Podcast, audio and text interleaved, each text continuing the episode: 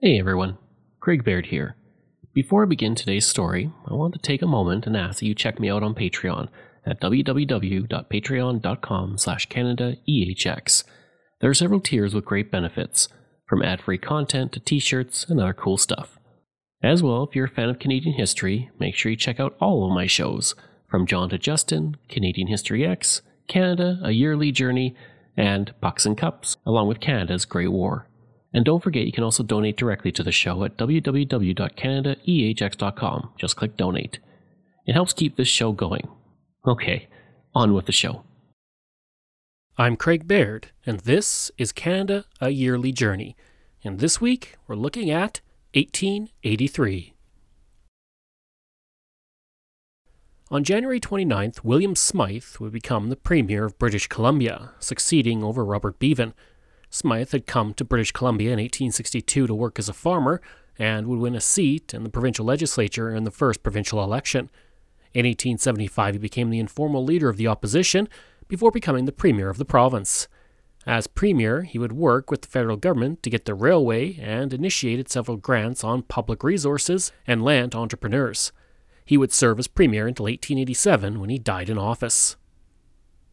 Oliver Mowat and William Meredith would once again go head to head in the Ontario election. Mowat had conducted some gerrymandering in 1882 to improve the chances for the Liberals to win the election in 1883. The Conservatives also condemned the government for denying Catholics their share of patronage appointments. Mowat would also be hurt by the fact that his government did not neutralize the Crooks Act. This act, passed in 1876, limited the granting of licenses to municipal councils for the sale of alcohol. At the same time, Meredith attempted to win over the Catholics to the Conservatives, hence attacking the Liberals over the patronage appointments.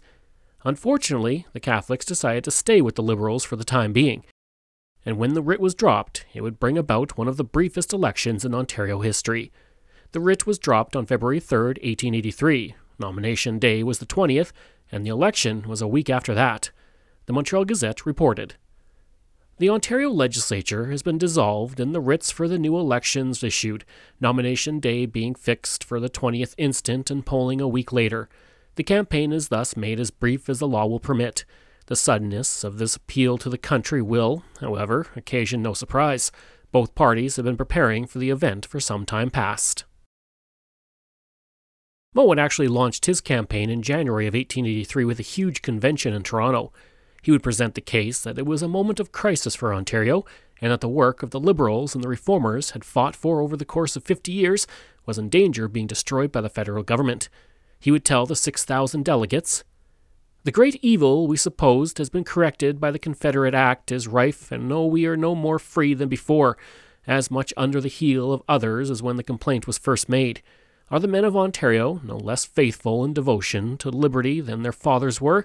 Or may Sir John A. Macdonald succeed where Sir Charles Metcalfe failed?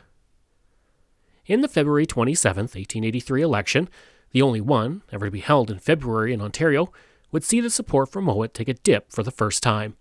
Mowat and the Liberals lost nine seats in the legislature, falling to 48 seats, while the Conservatives increased by 8 to 37. On February 28th, Ferdinand Rinfret was born in Montreal. He would go on to be elected to Parliament in 1920, serving until 1939. During that time, he served as the Secretary of State for Canada and as the Mayor of Montreal from 1932 to 1934. On March 4th, Sam Langford would be born in Nova Scotia. He would go on to become one of the greatest boxers to ever come from Canada, and is called the greatest fighter nobody knows by ESPN, and is considered by some to be the greatest fighter to ever live. Known as the Boston Bone Crusher, the Boston Terror, and the somewhat racist the Boston Tar Baby, he fought from lightweight to heavyweight, defeating many champions in each weight class. The Ring would rank him as the second greatest puncher of all time. BoxRec would rank him as the third greatest heavyweight boxer of all time, and the ninth greatest pound for pound boxer, and the greatest Canadian boxer. In 311 fights, he had 211 wins, 126 knockouts, 52 draws, 7 no contests, and 43 losses. Unfortunately, by the 1940s, he was living in poverty and completely blind. His fans would raise $10,000 for him in 1944, and he would pass away in 1956. On June 18th, Francois Blanchette would pass away in Portland, Oregon. He had been born in Lower Canada in 1795 and would become a missionary priest for the Roman Catholic Church, helping to bring the Catholic Church presence to the Pacific Northwest after spending time in a seminary in Quebec before traveling to Oregon country with Hudson's Bay Company employees. On June 22nd, John Bracken would be born in Ellisville, Ontario. The Bracken family had come from New York State following the War of 1812, and Bracken was named for the paternal great grandfather who made that trip. After a move to Manitoba to serve as the president of the Manitoba Agricultural College, Bracken began a major survey of the farm conditions of Manitoba, which greatly raised his profile in the province. During this time, he also wrote two books Crop Production in Western Canada in 1920 and Dry Farming in Western Canada in 1921. Bracken was an expert in agriculture in the province. At the same time, in 1922, the United Farmers of Manitoba were hoping to make progress after becoming a party in 1920. Expectations were low for the party, and they did not select a leader going into the election that year. For decades, the Conservatives and the Liberals had alternated leadership of the province, and no one expected much from the United Farmers. What happened instead was arguably one of the biggest upsets in Canadian electoral history. The United Farmers was opposed to partisanship, and the party also endorsed candidates with the Progressive Association. Fielding candidates in only two thirds of ridings, the United Farmers won 28 out of 55 seats, suddenly becoming the ruling party in the province with a majority government. This created a problem since the party didn't have a leader, and as a result, there was no premier for the province. Several members of parliament turned down the offer to lead the party and the province, so the party looked to the man who was making a name for himself in the province, John Bracken. On July 21, 1922, Bracken received a phone call at midnight asking him if he wanted to be premier. The caller was W.R. Clubb, a stranger to Bracken and an MLA in the legislature now. Bracken at first refused, as he had no interest in politics, but after talking with his wife, he decided that he should at least consider it. The next day, Bracken was in a church basement being interviewed by the new United Farmers Caucus. Bracken had gone from being a relatively nobody to the premier of the province in one day. The choice of Bracken was well received in the province, as he was considered an outsider to the political establishment. On August 8, 1922, he became the 11th Premier of Manitoba, a full two months before he was even elected to the legislature. The United Farmers of Manitoba, which would govern as the Progressive Party of Manitoba along with Bracken, would control provincial politics for the next two decades. As a premier, Bracken was conservative and cautious. Rural interests dominated the party, and labor interests did not get a lot of sympathy from his government. He had little in the way of sympathy for the Winnipeg General Strike members from 1919, and he would fire several government workers to show that he was independent from organized labor. He would also make the repayment of the provincial debt a priority, which at the time he came to power was costing the province $3,500 a day in interest payments. Throughout the 1920s, as leader, he would increase taxation, create the provincial income tax, and he would lower spending in health, education, and welfare. His government also created a censorship board to regulate movies, ended the prohibition of alcohol, but mandated that alcohol had to be sold in provincially controlled outlets, and he created a pension plan for all citizens over the age of 70. Bracken put special emphasis on industries such as mining, timber, and fishing, while also putting a heavy focus on hydroelectric power. As part of his focus on industry, he would have the Hudson Bay Railway create a branch to Flin Flon in order to access a new copper and zinc mine located there. He would also influence a decision by his future political rival, William Lyon Mackenzie King, to give the prairie provinces control over Crown lands. In 1931, as part of his focus on nonpartisan, his party formed an alliance with the Liberal Party, and the two parties became one. In 1940, a wartime coalition government would be formed that included all of the parties. In 1935, angry with the conservative government of Prime Minister R.B. Bennett, he actively campaigned for the Liberals, calling for lower tariffs and an expansion of export markets. By the early 1940s, the man who didn't want to become premier would suddenly become the longest serving premier in Manitoba history. And by the time that Bracken left provincial politics, the legislature had only five opposition members because of the focus on nonpartisan politics. One of the most amazing facts about this coalition was that it outlasted the Second World War, continuing until 1950. So by 1942, Bracken was enough of a major political figure in Canada that the federal level was coming to him.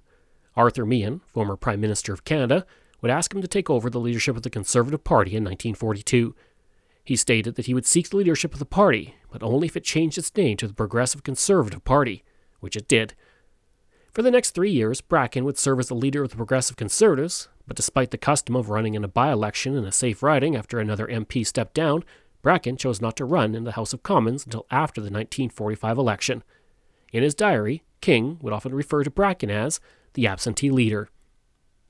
Bracken would create the People's Charter for the party, which would outline the principles of the party.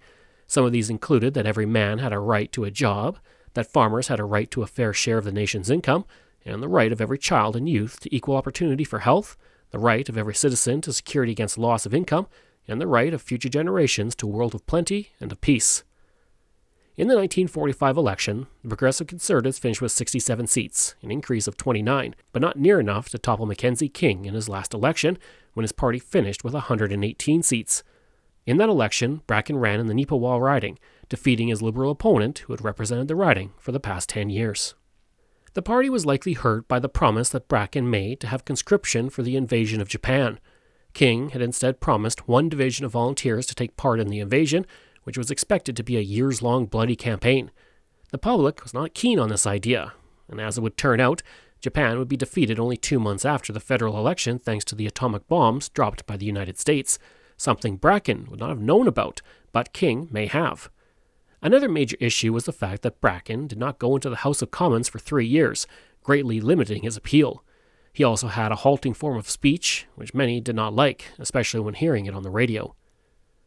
On July 17, 1948, Bracken was pushed out of the party leadership and forced to resign, opening the door for George Drew, the man who would lead the party for nearly a decade.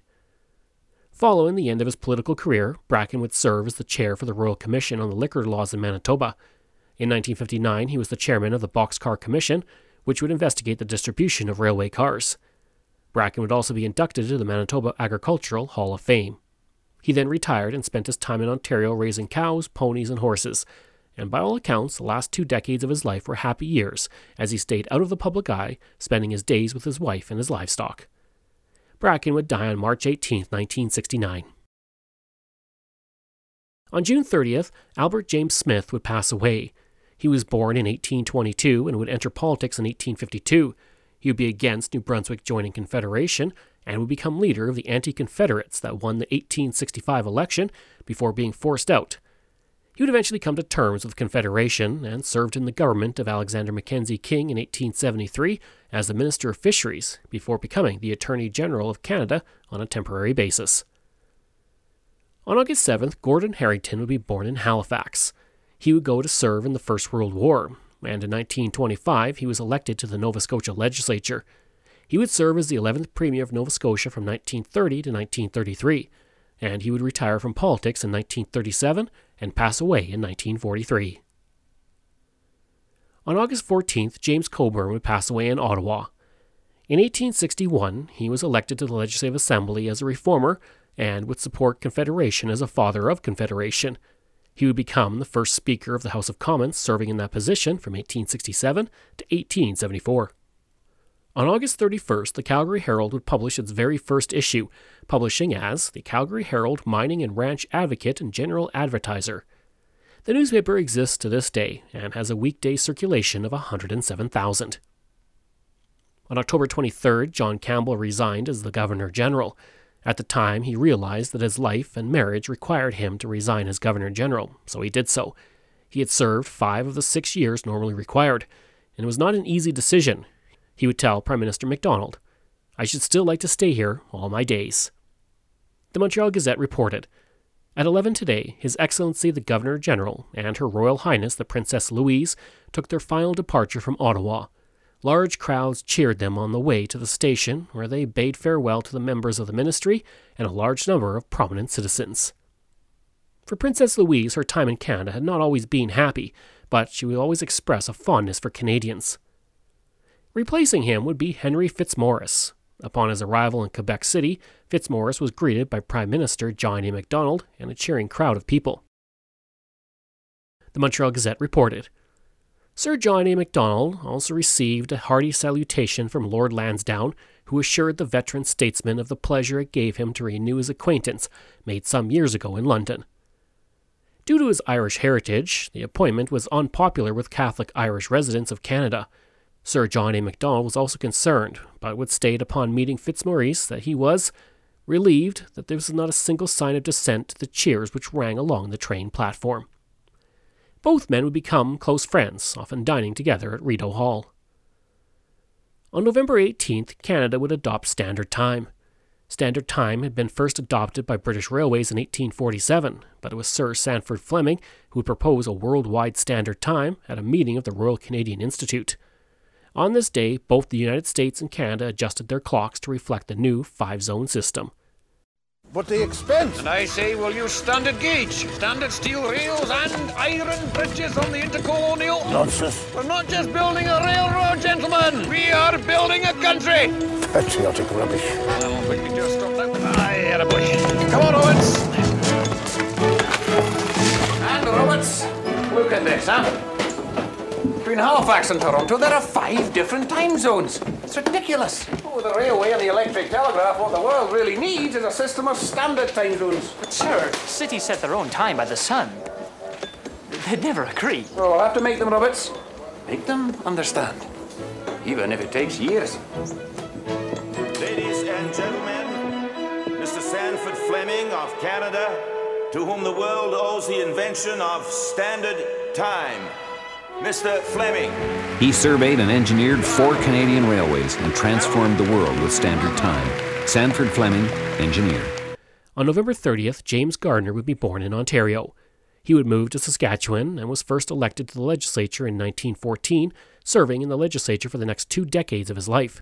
He would become Premier of Saskatchewan in 1926, serving for three years until 1929. As Premier, he would help pass the first legislation to provide free hospitalization and treatment for victims of tuberculosis anywhere in North America. And he would serve as Premier again from 1934 to 1935. In 1936, he would be elected to Parliament, serving until 1958, and he would pass away in 1962. On December 1st, Regina officially became a town, it had been established as the territorial seat of government the previous year when Lieutenant Governor of the Northwest Territories, Edgar Dewdney, insisted on Regina over Battleford. Dewdney had the land near the future CPR line at Pile of Bones, as Regina was called previously, and there was a conflict of interest in his decision to choose Regina as the site of the future seat of the government, and it would become a scandal at the time, but nothing would come of it. Also this year, Augusta Stowe, the daughter of Emily Stowe, the first woman to practice medicine in Canada, would become the first woman to graduate from the Toronto Medical School. Nickel copper ore was also discovered at Murray Mine in Sudbury during the construction of the Canadian Pacific Railway. The discovery would transform the community and kick-start its growth as a major municipality in Ontario. Timothy Eaton would move his store to 190 Yonge Street this year, the store was innovative for several reasons. First, it had the largest plate glass windows in Toronto and the first electric lights ever installed in a Canadian store. In the three floors of retail space, there were 35 departments. Two years after the store opened, it would receive its first telephone with the number 370. In 1886, the store had the first elevator in a retail establishment in Toronto and the elevator actually helped with sales because only shoppers going up could use the elevator, and they needed to walk past several store displays before getting to the elevator. And lastly, this year was when Fort Walsh, the headquarters of the Northwest Mounted Police from 1878 to 1882, was officially closed and dismantled. I hope you enjoyed that look at 1883. Next week, we're looking at 1884. If this is your first time listening and you like what you heard, please take a moment and give us a five star review to help other people find these amazing stories. And there are so many for you to sink your teeth into. If you enjoy this podcast, then please check out my other podcasts From John to Justin, Canada A Yearly Journey, Pucks and Cups, and Canada's Great War. We love hearing from you, so if you have a show topic you want me to cover, email me at craig at canadaehx.com or stop by my website and social media. I'll include all of those in my show notes. For most of us, crime is something we see on the news. We never think it could happen to us until it does. Loved ones are gone, and for the survivors, the scars will never heal. I'm Nancy Hixt, a senior crime reporter for Global News. And on this season of Crime Beat, I'll take you inside some of the most serious crime stories I've covered. Season 6 of Crime Beat is available now on Spotify, Apple Podcasts, Amazon Music, and all podcast platforms.